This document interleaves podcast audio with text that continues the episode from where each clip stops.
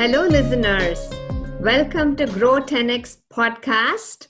My name is Preeti Padmanabhan, marketing executive, board member, and angel investor. We have the pleasure of hosting Lisa Pepper Satkin, who is an executive coach, certified Dare to Lead facilitator, author, and creator of the game Love Big. I can't wait to hear about it. And a marriage and family therapist. Welcome, Lisa. Thank you so much for having me. So Lisa, tell us about yourself. Wow, it's a long story, but I will happily tell you. I am what I call an integrated therapeutic coach. And what that means is that I have had the pleasure of integrating all of the psychology training I have and the coaching training I have.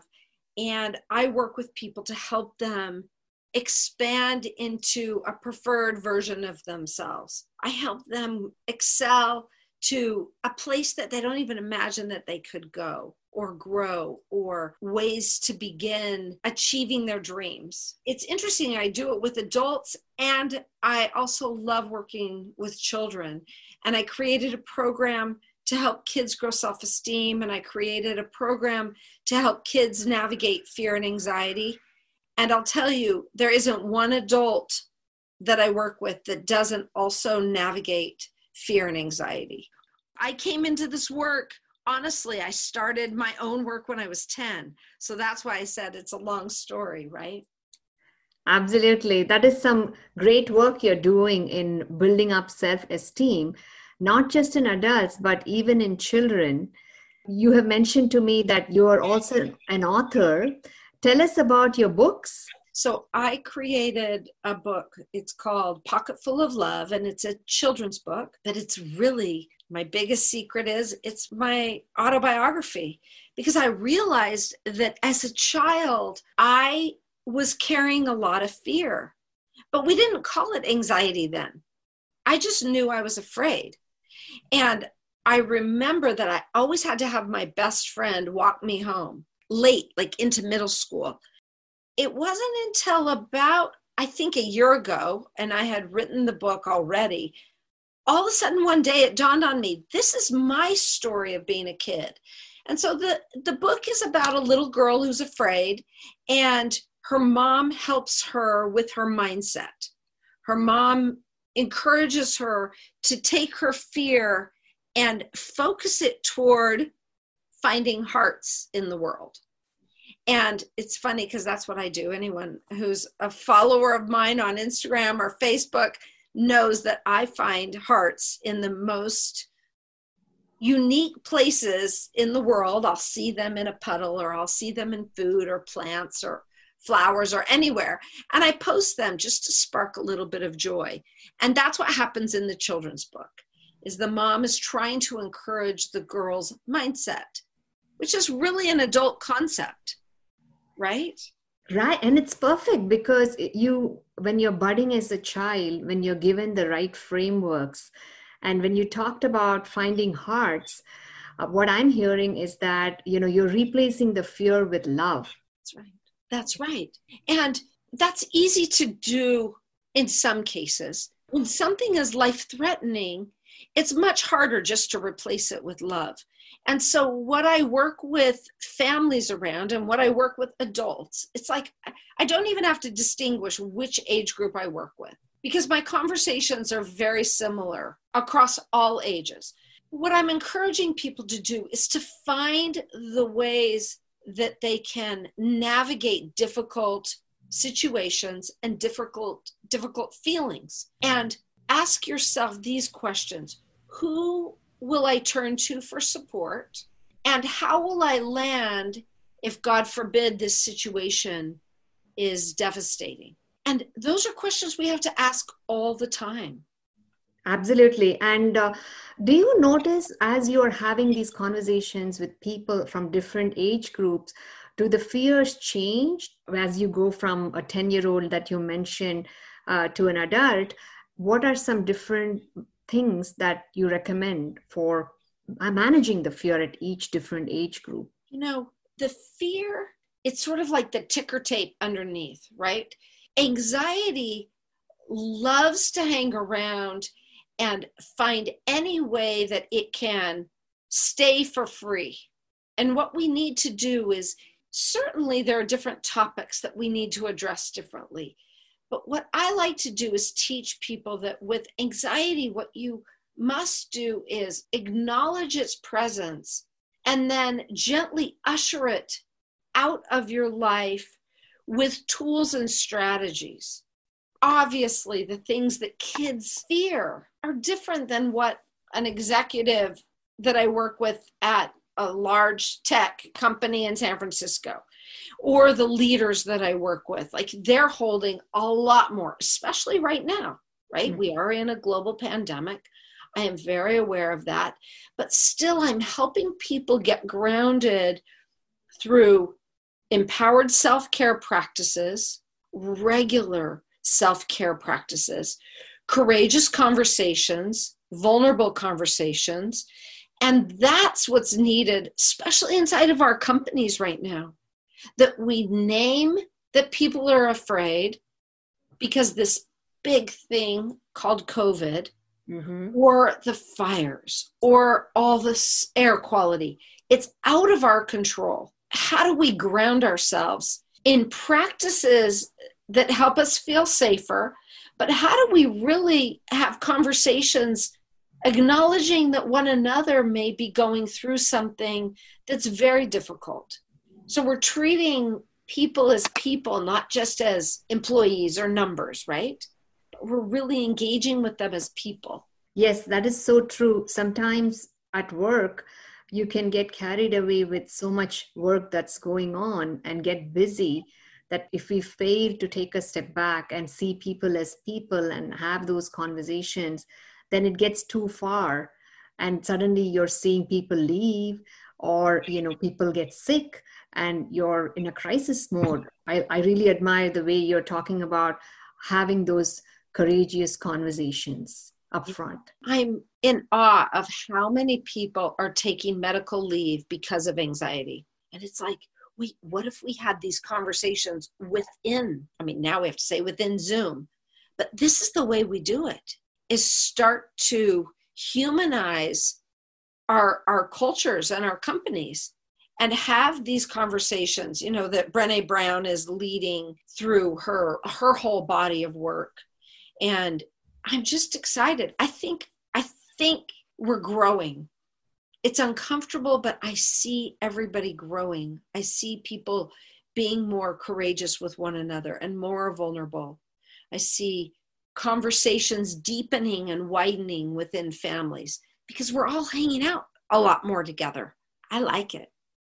That is true. The last 6 months, whether we like it or not, we have been in closed doors. We have our moments, but it just brings us all together. I find that people have become more courageous. People are now getting closer and people are reaching out. I think I've had conversations with people I have not talked to in several years, because now I feel like reaching out and saying, how are you doing? Are you doing all right?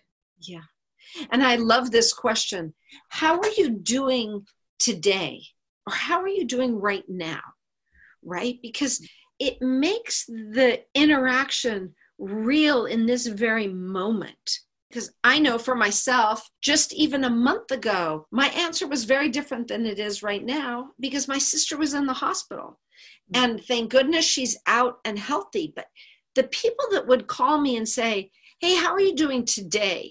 It let me know that they were connected into me personally. I don't know if that makes sense. They were there for you in the time of need. And that's the beautiful part. How can we support each other in this time of anxiety and fear? Yes. And you talked about the work you do with startup executives in terms of entrepreneurs as well as companies. Tell us about how can we embrace these dare to lead principles, because you mentioned your role as a dare to lead facilitator. How do you incorporate the principles in your workshops? Right.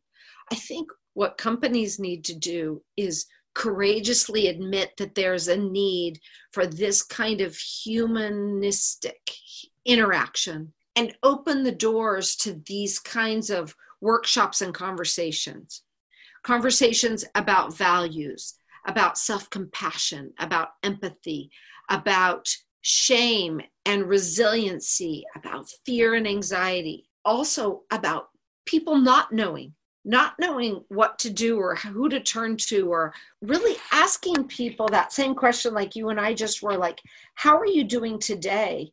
You know, I'm working with a lot of executives who have gotten quite comfortable at home. And even though they're executives, they're fearful about going back in. So where do we have these conversations? How do we, Brené uses this term, armored leadership versus daring leadership. How do we invite people into being daring leaders rather than armored leaders? And I see it happening. Slowly but surely, I think it is happening. And her principles, which I am trained in facilitating, are now, we can do it on Zoom. And it makes it easy for everybody to show up. I think it's at the heart of it, a willingness to have courageous and vulnerable conversations. That makes perfect sense. In daring leadership versus armored leadership. And that's a huge shift we have had in the past 10, 15 years. I cannot imagine in the late 90s when I first started working to even talk about leadership that is daring. You knew it, right? You knew it was, you could feel it.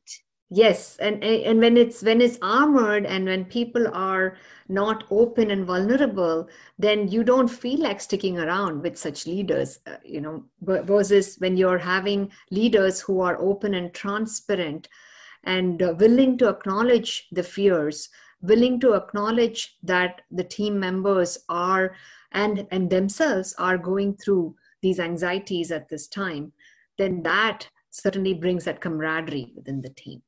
Yeah. And it's interesting. I want to keep weaving this between companies and families and really schools, right? Mm-hmm. There are three pods.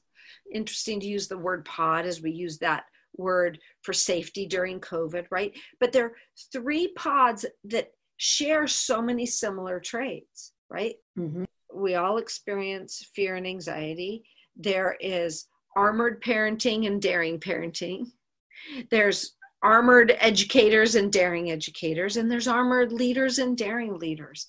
And my 16-year-old said to me the other day, she said, Mom, I notice the parents who say to kids, we're doing it this way because I'm the parent, have more trouble with that child than parents who say to kids, hey, let's work this out together, right? Mm-hmm. And I'm laughing because she wanted me to work this thing out with her. She didn't want me just to say I'm the parent. And actually, she was right. And I said to her, I apologize. I think if I could redo what we went through, I would do it differently. And I would have a different conversation with you. And that's daring parenting. That's daring leadership. So if we can flow between our different pods and be less armored and be more daring and find out how to open these conversations, I think the world will be a better place. It sounds a little simple, but sometimes simple can be strong. Yes. Yeah, this is wonderful. So Lisa, you talked about the journey of the mom in your book, The Pocket Full of Love, in helping her child go from fear and anxiety to love. Are there any tools that parents could use or corporations could use for people who are dealing with fear and anxiety, and to better address the fear and anxiety and move people towards love and camaraderie? Mm-hmm. Definitely for my families. I created a game. It's a card deck, and it's called Love Big, an interactive game to grow more love for yourself and others. I think that's the title that I gave it. And anyway, they're cards. It's a wonderful game to ask each other deeper and more meaningful questions. We always used to take the game when we would go on vacation because we would eat out for lunch or for dinner. And so we would have the game to play. because allow our kids on phones at meals. So it was, we needed something else. For example, one of the questions is, do you remember a time in your life where you felt super challenged? Share something that felt super challenging and explain how you worked through it. It's a great conversation piece. And the game allows everyone to get to know each other better and be courageous and vulnerable. I think it's a great game for companies to use, but I think they're not used to playing in this way with each other, except at offsites. That's a great way. Yeah, I'm going to say companies should all buy Love Big. I love the title. You know, I think I would love to play that with my family. Thank you for creating such creative tools and introducing such new concepts for families to embrace. I do think that another way corporations could think about it is trust big, because unless you build trust with this camaraderie, you don't get your job done. Yeah, beautiful. I'll edit it for companies. I'll make a new deck called Trust Big. That's good. You're good. Yeah. We're a good team, Lisa. We're a good team. That's right. Yes. This has been wonderful. How do you support people in their journey, in their careers, in their lives? I'm sure our listeners would be interested to get in touch with you on that. Well, I work with people, obviously individually. I work with groups. I lead retreats. Something unique that I do, often groups that are having a retreat will have me come along and I sort of drizzle this kind of work and conversation throughout the whole weekend and participate in their weekend. You have to trust big to do that. Oh, speaking of trust big, I also offer a lot of free coaching on Zoom. Once a week, every Wednesday at noon Pacific time, I provide free coaching for anyone who wants to come along and show up and receive the coaching. Everyone says to me, why do you do that? Because it feels good. I like to give back. I also work inside of companies, well now on Zoom, inside of companies, doing leadership development or coaching. And people can reach out to me privately and we can create what's needed inside of your particular organization. That is wonderful. And I love how you're giving back every week. And we are happy to include your link to your Wednesday meetings in our podcast as a comment. Oh, thank you. And I'm happy to give a link and people can reach out and have an intro call. I help people very quickly, I think because I'm intuitive and I've been doing this for so long. And this blend of coaching and psychology is the secret sauce. I know it because I'm in it all day long and I love it. So I'm happy to share my time with your listeners. Fantastic, Lisa. Really appreciate it. And we loved having you on this podcast episode. Listeners, Lisa Pepper Satkin with us today. Do check out her book, Pocket Full of Love, as well as reach out to her for any help you need. Thank you, Lisa.